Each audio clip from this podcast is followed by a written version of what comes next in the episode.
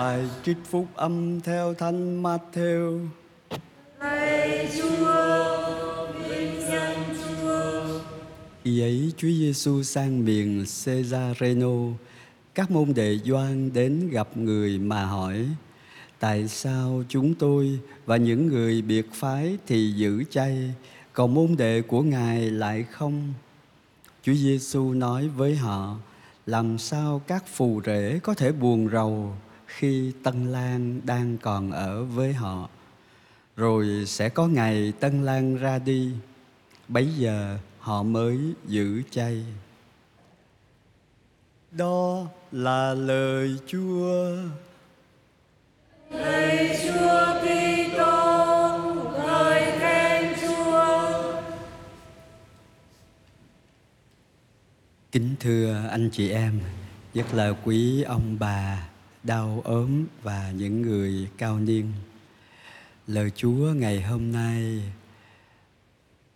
trước hết nói cho chúng ta biết thế nào là cách ăn chay mà Chúa mong muốn. Isaiah đã nói cái điều đó đó là bỏ xiềng xích bất công, tháo gỡ cái ách nặng cho người khác trả lại cái tự do cho người bị áp bức. Chia cơm cho kẻ đói, tiếp rước kẻ không nhà. Và nếu gặp một người trần truồng thì cho họ áo mặc. Đừng khinh bỉ người cùng xác thịt như mình. Đây mới là hình thức ăn chay mà chúa mong muốn và lời chúa hôm nay vì dân lễ cho anh chị em bệnh nhân và người cao niên, thành ra tôi lại nhạy cảm với một câu được đánh động, đó là chúa sẽ chữa lành. Chúa sẽ làm cho ngươi được lành mạnh, nhanh chóng. Ồ, khi thực hành ăn chay theo cách mà chúa nói thì mình được chúa chữa lành là một, và chúa hậu thuẫn cho mình vinh quang của Chúa hậu thuẫn cho mình hay là chính Chúa hậu thuẫn cho mình mà mình có kêu cầu thì Ngài sẽ nói là ta đây. Đây là cái điều rất là an ủi cho chúng ta. Nhưng mà nếu mình bệnh tật, mình nằm yên một chỗ mà làm sao làm được những cái điều kia à, mình à, cầu nguyện cho họ. Có khi mình mang gánh nặng nỗi buồn của con cháu của người thân trong nhà ngay cả ở trên giường bệnh thành ra cái gánh của mình nó càng nặng. Hãy trao cho chúa những cái gánh nặng cái vết thương đó. Mình sẽ nhẹ lòng. Mình à, đừng giận hờn ai hết. Như tôi đã từng chia sẻ cho cộng đoàn thánh lễ chiều thứ sáu đó là tha thứ không phải là quên những chuyện buồn mà người ta gây cho mình. Tha thứ là không chấp những lời nói hay những cái hành động làm cho mình tổn thương trong quá khứ, trả nó lại cái vị trí mà nó diễn ra. Chứ đừng có và chấp, quên với lại tha thứ là hai chuyện khác nhau. Có khi mình không có quên nhưng mà mình không có chấp nhất cái chuyện đó. Mình không có nhìn cái người đó như là cái người đã gây tổn thương cho mình ờ, của ngày hôm nay. Ngày hôm nay họ đâu có gây tổn thương cho mình. Nhất là những người mà mình phải ra vào lui tới, mình phải chạm mặt hàng ngày. Cái ký ức nó dễ trỗi dậy một cách tự nhiên. Và cái điều đó chứng tỏ là mình còn bị ràng buộc bởi cái quá khứ, bởi cái vết thương trong mùa chay người ta còn nói đến ờ, ờ, ăn chay chỉ là không phải là chỉ giảm bớt lương thực ha. Người ta còn nói đến ngủ chay ha. ngủ chay là ngủ sớm đi một ít ngủ sớm đi nửa tiếng à, dậy sớm hơn 15 phút mình tập thể dục mình đi lễ à, cười chay. Ở cái này hơi lạ mới đầu tôi đọc tôi thấy hơi lạ. Cười chay. Thực ra bài phúc âm có nói đến làm sao mà mình ăn chay khi mà chàng rể còn ở với mình? Làm sao phù rể? Chúng ta là bạn của chàng rể. Chàng rể ở đây là Chúa Giêsu nếu chúng ta ở với Chúa Giêsu nếu chúng ta ở với Tân Lan, nếu chúng ta ở với chàng rể, chúng ta không thể phiền muộn được. Nhưng mà cười chay cười chay không phải là cười xã giao cười chay không phải là cười chiếu lệ không phải là nụ cười ngoại giao nhưng mà là cái niềm vui ở bên trong. Và chúng ta chỉ có cái niềm vui bên trong đó khi chúng ta ý thức là mình đang ở với Chúa Giêsu là tân lang là chàng rể là hôn phu của hội thánh. Cái chuyện uh, uh, viết chay nữa yeah. thường ngày là mình gửi uh, message rồi mình nhắn tin mình chat chít liên tục uh, mấy ngày này mình gửi cái gì đáng gửi. Uh, mình là à, chay lời hay là nói chay? Thường khi mình nói vắng mặt cái người thứ ba mình thường nói cái điều không tốt về người đó. Trong mùa này mình không nói ê, xấu về cái người vắng mặt về cái người thứ ba. Nhưng mà nên tìm một cái điều gì đó tốt nơi họ nói tốt về họ. Đó là những việc rất là cụ thể rất là nhỏ bé và trong tầm tay của chúng ta. Thực ra ngày hôm nay ăn chay không có khó ha. nhiều người tự nguyện ăn chay kiêng bớt thực phẩm vì sợ ừ, dạ, vì sợ béo phì vì sợ bệnh tật vì để giữ cái body. Nhiều bạn trẻ không có theo đạo nào mình đến quán chay và cũng thấy họ ăn ăn chay ở đó.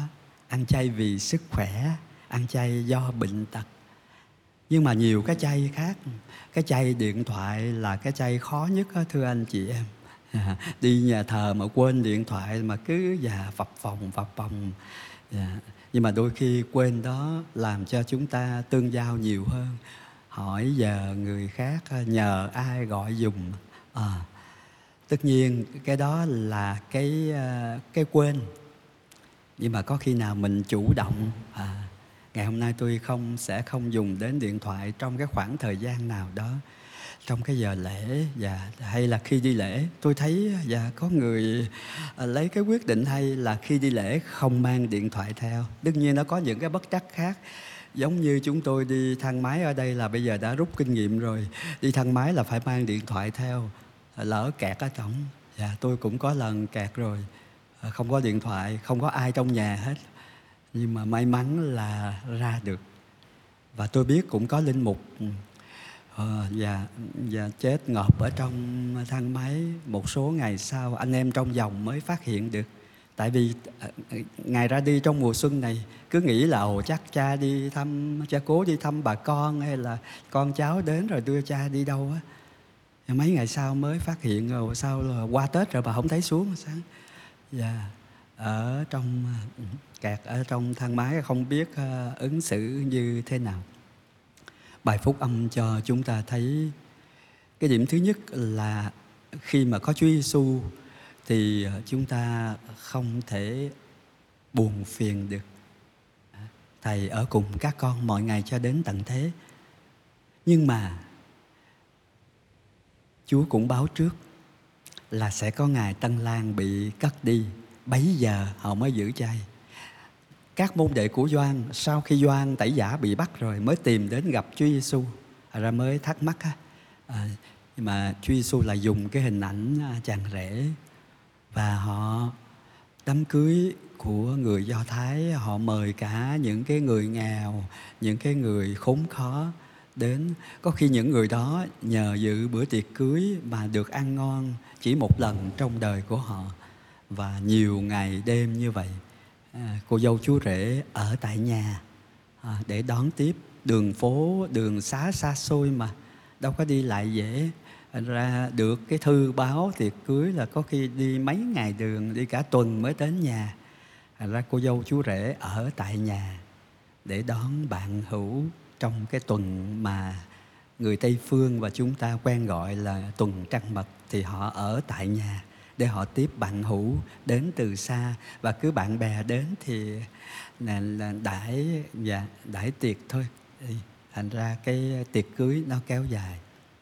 Và chúng ta Kitô hữu là bạn của chàng rể thành ra không thể không vui được. Nhưng mà Chúa cũng báo trước sẽ có ngày Chúa thấy trước cái cuộc tử nạn mà Chúa phải chịu. Sẽ có ngày mà chàng rể được cất đi ra đi đó là đi vào cuộc tử nạn phục sinh. Thì bây giờ họ thiếu cái niềm vui là có thầy ở bên mình. Không có niềm vui nào ở trên thế gian này mà trường tồn mãi mãi, thưa anh chị em. Chỉ có niềm vui có chúa ở cùng mới là cái niềm vui vĩnh hằng và nếu chúng ta sống với chúa sống cái niềm vui đó thì cho dù ngay cả bệnh tật ngay cả khó khăn thử thách uh, và nghèo túng về kinh tế trong cái năm mới thấy những người ờ, thương nhân bán hoa bán quả đó mà thương uh, người nông ở quê cũng vậy.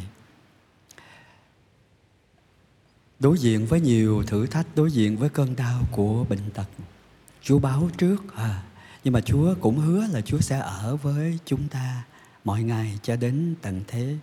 Thành ra kitô hữu là người của niềm vui, nhưng mà kitô hữu cũng là người nối gót theo thầy trên con đường thập giá, để rồi được thầy đón nhận vào ánh sáng vinh quang.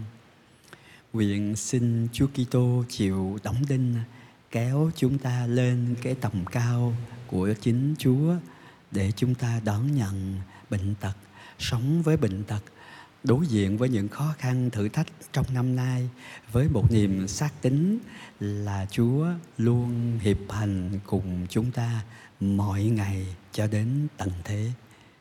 Amen.